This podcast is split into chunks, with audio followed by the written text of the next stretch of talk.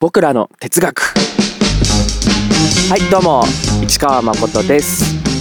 この番組は僕が日頃から考えていること感じていること持論そんなものをあれこれいろんな角度で探索し聞いてくれる方の日々のリアルな生活に落とし込める何かを見つけていきたいなという番組でございます。ねいろんな角度の視点が持てたら楽しいですね。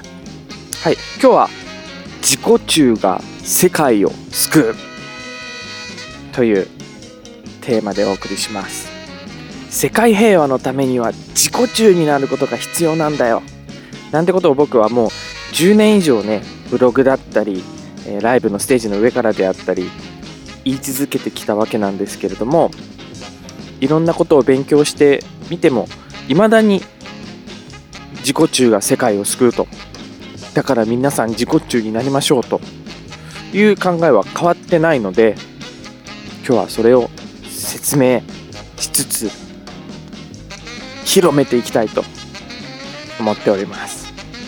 まずは僕の思っていることじゃない方から潰しておこうと思います。うん。え？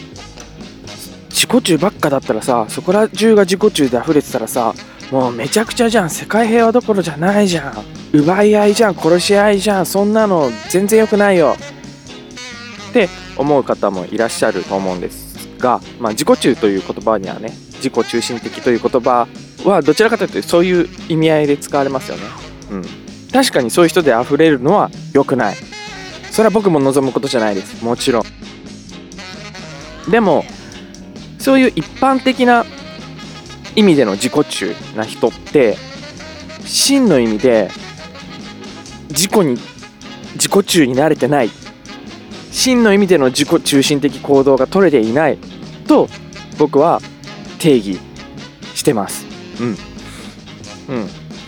例えば人を見ればすぐに殴るというような人物がいるとします。もうその人はすれ違う人すれ違う人バンバン殴っちゃいます。うん。それがちょっと気持ちよかったりなんかしてね。その気持ちいいという部分を満たしたいっていう自己中なやつなんだけれどもその人はそのせいでいろんなトラブルを抱えています。仕事を長く続けることもできないし新しく雇ってくれる場所もほとんどないし、えー、なんだかんだ訴えられたりして慰謝料の請求額がやばいことになってたりしたり時にはその暴力の度合いがひどくて懲役を食らったりなんかしてます。うん。でもその人は、うん、刑務所に入って過ごすことを望んでいなかったし、喜ばないし、慰謝料や罰金を払うことに幸せを見いだしてないしそもそも望んでない。周りの人から嫌われること友達が減ることも望んでない。仕事がなくなること、お金がなくなることも望んでない。としましょう。うん。そしたら、その人のやたらめったら他人を殴っちゃうという行動は、その人のことを思った行動だろうかと。自己を大事にしている行動なのだろうか。自己の幸せにつながる行動を取れていたのかというと違いますよね。うん。全然自己実現につながってない。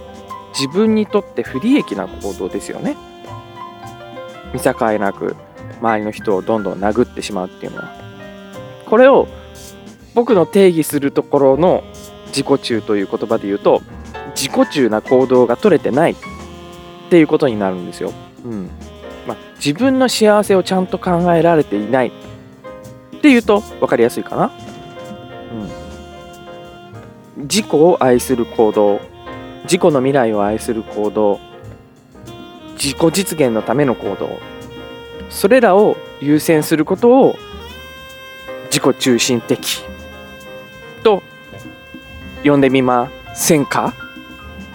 という提案で。でそうなそういうものをね自己中と呼んだ時に世界中の人が一人残らず自己中になったら多分平和になると思うんだよね。多分殺し合いはなくなると思うんだよね。多分。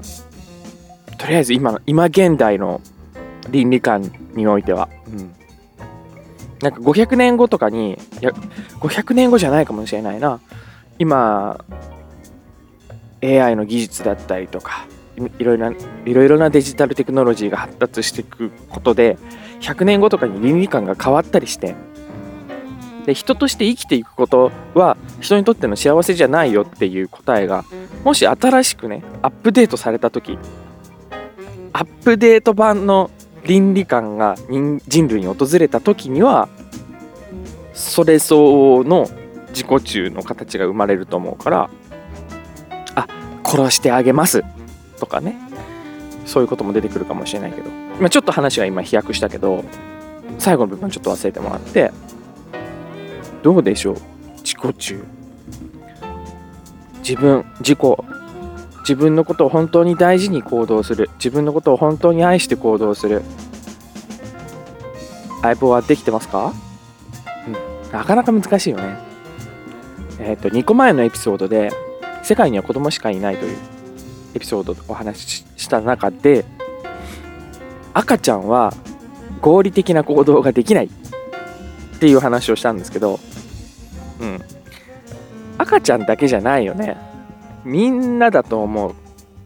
例えば何らかの自己実現のために食事制限をしている人多くいらっしゃると思うんですけど健康になりたいとか健康維持したいとかそのためにはこの量これ以上の量のご飯を食べちゃいけないとかこれ以上この栄養素を取ってはいけないとかこの時間帯に食事してはいけないとかその健康になりたいという自己実現自己欲求を満たすためにはこういう食事はしちゃいけないっていうものがあったりすると思うんだけどそんな自己の欲求とは裏腹についつい食べちゃうっていう行動をしてしまうっていうのは大人でもよくあることですよね。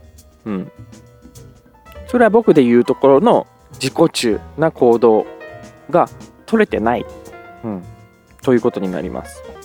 ここで自己中に行動するというのは短絡的な欲求に屈せずに自分を律することで自分の幸せに近づこうっていうのが自己中的行動だからまあね食事を我慢するっていうそれが自己中なんですよ。うん。まあ、我慢するっていう言葉を使うとちょっとニュアンス変わっちゃうんだけどうーん。そこで感覚としてより一歩健康に近づく選択をした。より自分の目標に近づく行動をした選択をした。でその何かを食べなかった時に思えたり捉えたりすることができたら自己中に行動できてるって思えると思うんですよね。うん、自分を愛せてるなって思うと思う。うん、で今律するっていう言葉を使ったと思うんだけどこの自己中が世界を救うというテーマで一番大事なになるだろうキーワードは多分ね自立だと思います。えっとね自分を律すると書く自立。自分で立つの自立じゃないです。経済的自立の方の自立じゃなくて、えっと、自律神経の方の自立、自己のためにどれだけ自立できるか、うん、それが重要だと思います、うん、でまあ世界平和という大きな大きな単語を使ったのでそれぞれの自己実現だけでなく世界平和に本当につながるのかっていう部分まで落とし込んで考えるとすると自立っていうのはすごく大事で、うん、例えばどこかの宗教かな？教えとかでは困っている隣人がいたら手を差し伸べなさい。っていう教義があったような気がするんですよ。うん。うん、でそれ自体はすごく素晴らしい行動ですよね。困ってる臨時に手を差し伸べる、うん、ただその行動の動機づけが何であったかがすごく重要になると思うんです。急にちょっと難しい話になっちゃったかな。うん。うん。さっきの教え通りに困っている隣人に手を差し伸べた人がいるとしてその人がね隣人を助けた理由動機がだって私の信じている聖書にそう書いてあったからとか私の尊敬する人がそうしなさいって言ってたからっていう動機であった場合にそれは社会的な統制から起きた行動だと思うんだよね。つまり自律的な行動ではない。うん。なんでこんな話をしてるかっていうと自律的に行われない限りたとえその行動自体が善の行動であったとしても他人に価値観を依存していると例えばその隣人には困っている隣人がいたら手を差し伸べなさいと言っていた人が他の惑星からやってくる生物は悪い侵略者なのでしっかり排除しましょう。なんてことを言ったり競技に書いたりしていた時にその隣人を助けた人は今度はその言葉をま鵜呑みにして宇宙人にものすごいひどい攻撃をしちゃうことになる。と思いませんか？その宇宙人にも感情があるかもしれないし僕らと同じようなね。僕らにいろいろな恵みや考え方価値観技術をもたらしてくれる存在だったかもしれないのにそれと敵対しましょうっていうのを何も考えずに自分の頭をかん使って考えずに決めてしまうことになるよね。ちょっと極端すぎるかな例が。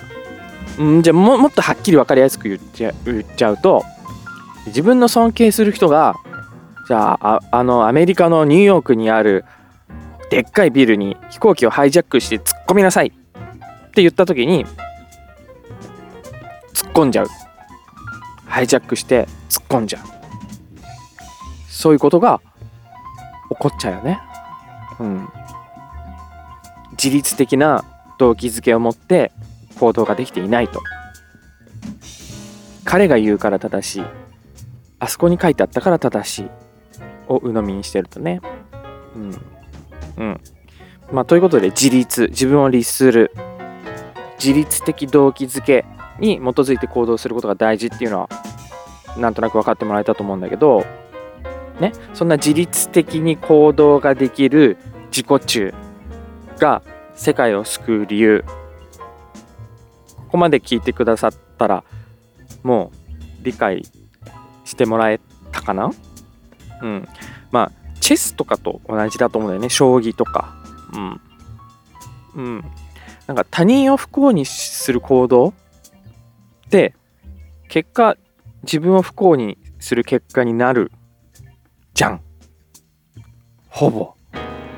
ってことは自分を幸せにするためには他人を不幸にしてる場合じゃない。っていうのはすぐ分かることだと思うんだよね。他人を幸せにした方が自分をも幸せになれるもあるけれどもまずは自分を幸せにすることだけを考えて。